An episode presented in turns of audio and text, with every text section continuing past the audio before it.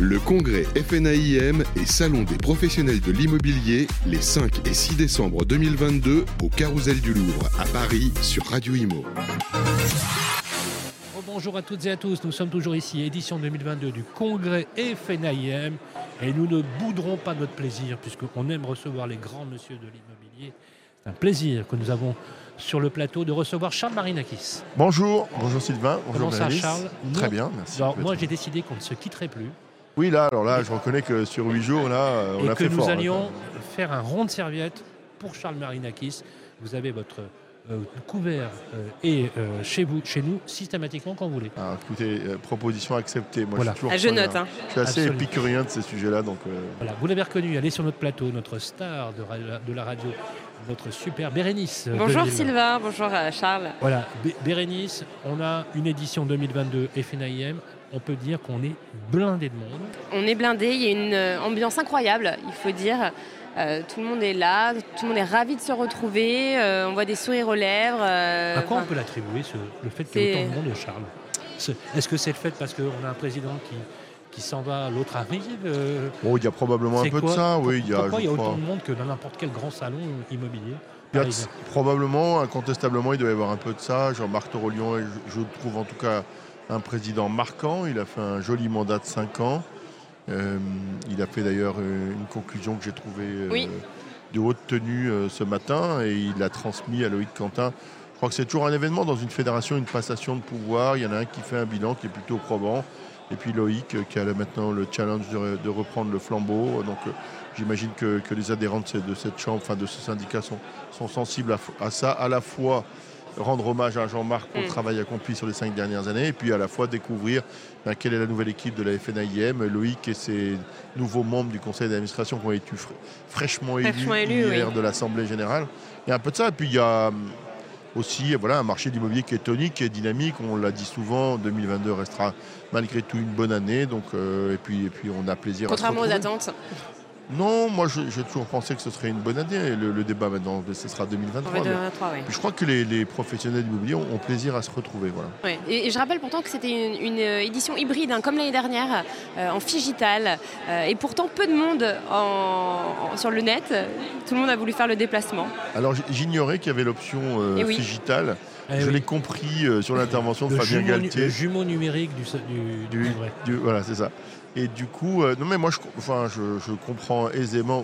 Vous, vous savez à quel point euh, je défends la présence physique. Et, sûr. le- et moi, je considère qu'on est des homos communicants et qu'à ce titre-là, euh, la communication, c'est bien mieux comment on la pratique nous. Et je pense que tout le monde est sensible à ça. C'est vrai qu'on a été empêché, les congrès n'ont pas pu avoir lieu, ont, eu lieu de manière dégradée. Donc euh, là, c'était l'occasion ou jamais. Passation, un président qui s'en va, un président qui arrive, un nouveau conseil d'administration, une bonne ambiance, un marché qui va bien, une tonicité. Et je retiens ce que vous avez dit tous les deux.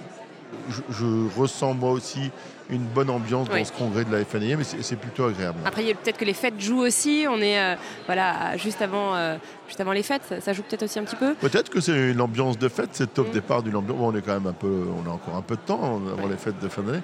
Mais voilà, il y a un certain nombre de paramètres, il y a un agrégat. Vous savez, parfois on ne sait pas pourquoi, la mayonnaise prend, ben voilà, ça prend. Voilà, là, ça a pris. ça prend. Il y a une bonne ambiance, et tant mieux. C'est, c'est toujours sympathique de voir nos confrères euh, le sourire aux lèvres. Alors justement, on le voit, euh, je vais rebondir sur cette idée, très positive bien évidemment, mais quand même, on voit bien, mais on en a parlé déjà dans nos autres, émissions, et on va certainement en reparler très souvent, on voit que les indicateurs 2022 sont plutôt très bons, on finira avec un stock extrêmement bon, et vous, vous êtes d'une école, et je vais réinsister sur ce que vous nous disiez récemment, on a d'ailleurs enregistré une émission qui sera publiée et diffusée en début d'année, où, vous dites, j'essaie de reprendre vos paroles, mais vous dites, voilà, on est sur des besoins qui sont des besoins récurrents, sur des besoins masloniens, avec une vision très claire du marché. Tendance hausse, tendance baissière, ok. Le marché se régule, il est fait d'offres et de demandes. Les meilleurs, les bons, de toute façon, ils sont là depuis très longtemps et ils, en ont, vu des, crises.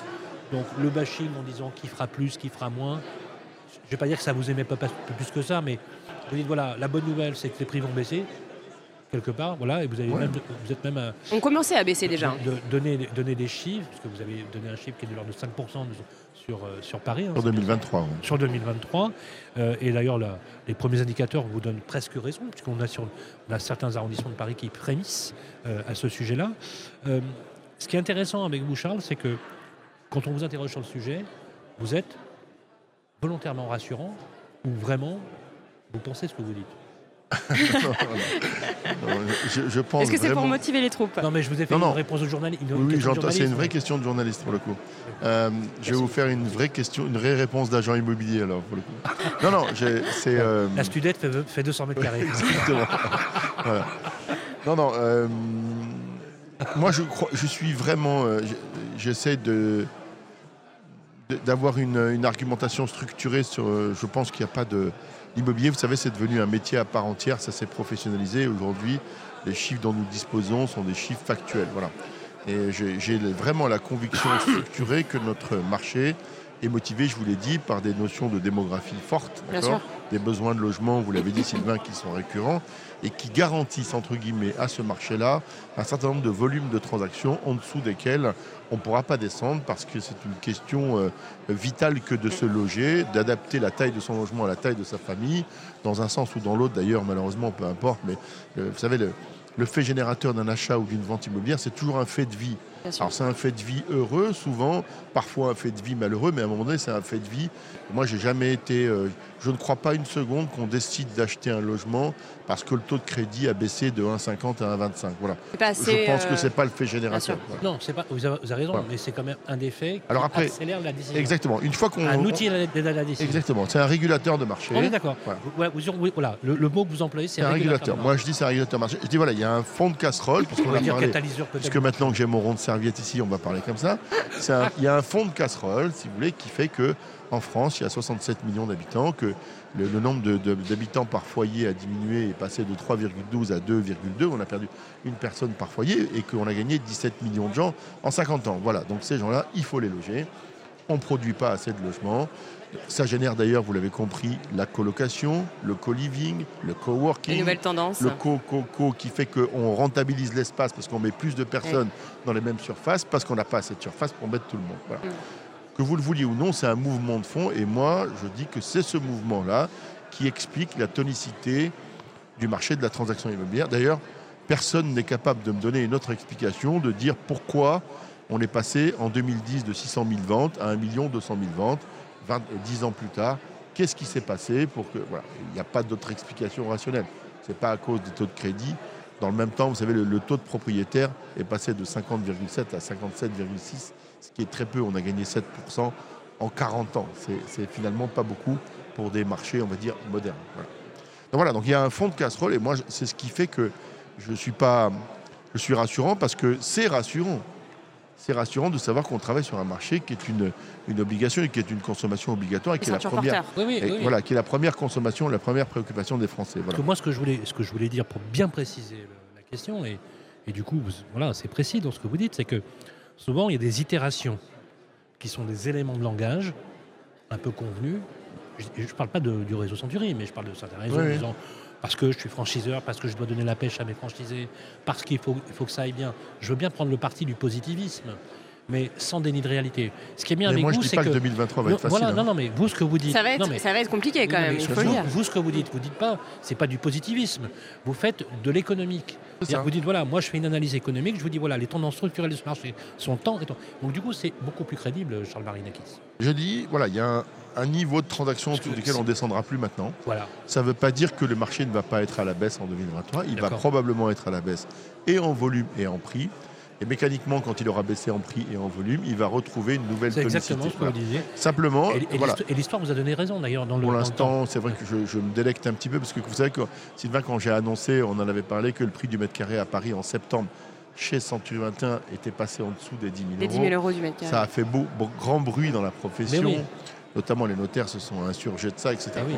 J'observe que les deux dernières tendances données, celle des notaires, puis celle de meilleurs agents, celle des notaires a annoncé une baisse à Paris d'1,2% Absolument. avec un prix du mètre carré à 10 500. et ou 5 10 000. arrondissements qui sont passés au-dessous des limites sur les ventes. Exactement. Et meilleurs agents vient aussi d'indiquer une baisse. D'indiquer la même chose. Et, et- Indiquer la même chose.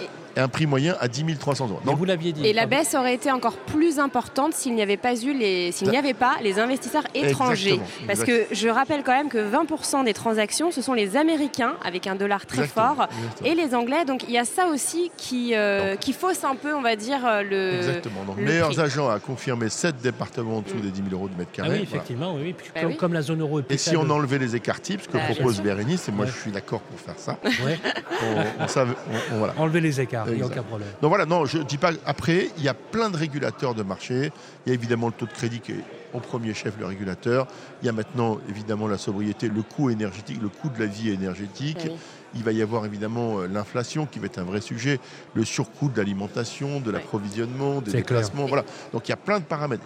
on ne va pas se mentir. Aujourd'hui, on ne peut pas dire que les paramètres, si vous voulez, qui sont exogènes, nous sont particulièrement favorables. Toutes les planètes ont été alignées pendant 10 ans.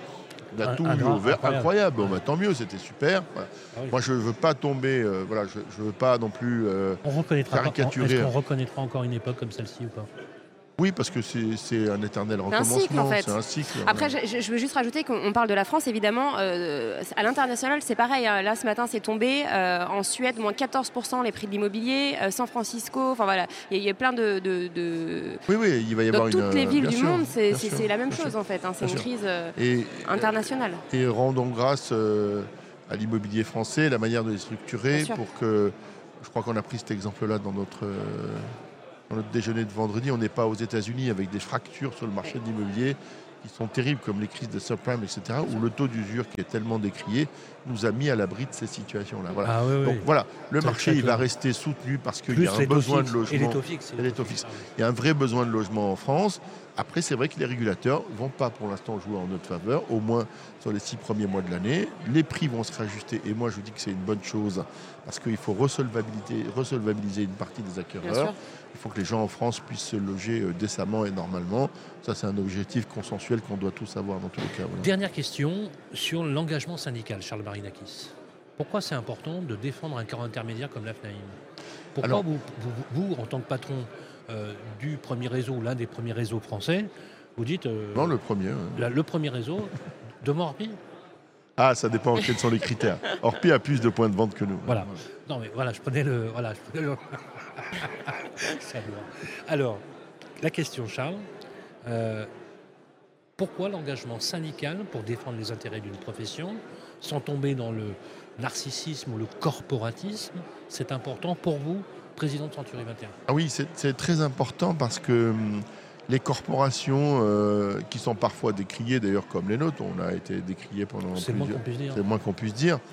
Euh, vous savez, le, on a besoin d'être euh, solidaire et d'avoir des actions qui sont des actions communes pour aller expliquer ce qu'elle a été de notre métier, notamment auprès des pouvoirs publics. Ce n'est pas forcément le rôle d'un patron de réseau, encore que ça m'arrive de le faire, c'est arrivé aussi à mon prédécesseur, de prêcher la bonne parole auprès des pouvoirs publics. Dès qu'on en a l'opportunité, on le fait. La légitimité, souvent, malgré tout, revient aux organisations syndicales parce que c'est la tradition française. Hein, quand on veut savoir ce qui se passe dans une profession, on, s'adresse aux syndicats. D'où la nécessité pour nos franchisés de se syndiquer, qui de la FNIM, et moi je viens volontiers à ce congrès euh, que je fréquente régulièrement, et j'irai euh, volontiers au congrès du SNPI ou de l'UNIS si, si j'y suis convié, parce que je crois que l'action syndicale, elle est majeure et qu'il faut, à un moment donné, plus on va être nombreux à être syndiqués, plus euh, les agents immobiliers auront une légitimité en termes de représentativité politique, plus on pourra faire, à défaut de faire entendre, au moins écouter la profondeur de notre métier, le rôle qu'on joue dans les villes et les villages. Parce que vous savez, j'ai un peu le sentiment, euh, vous connaissez les événements récents, l'autorité de la concurrence, etc. Il y a un, sujet d'inflation en France qui est un vrai sujet, hein. Un peu moins que dans d'autres pays européens, mais malgré tout, ça reste un sujet. J'ai un peu l'impression que les gouvernements successifs pense que l'agent immobilier est un, est un inflationniste du prix, si vous voulez, qu'on joue un rôle inflationniste du prix de l'immobilier en France.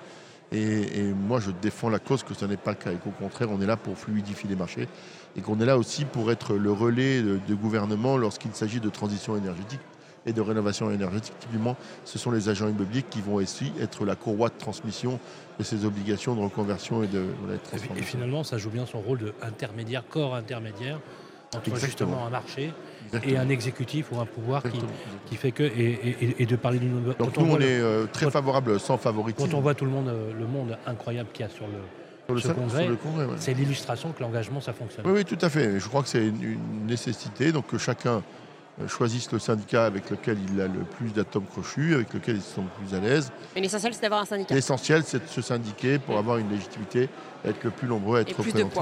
Et puis expliquer ce qu'on fait et la valeur ajoutée de notre démarche. Merci Charles Marinakis. Merci Bérénice. On se voit la semaine prochaine. voilà, président de Century 21. On enchaîne ici au congrès FNIM. A tout de suite. Merci. Le congrès FNAIM et Salon des professionnels de l'immobilier les 5 et 6 décembre 2022 au Carousel du Louvre à Paris sur Radio Imo.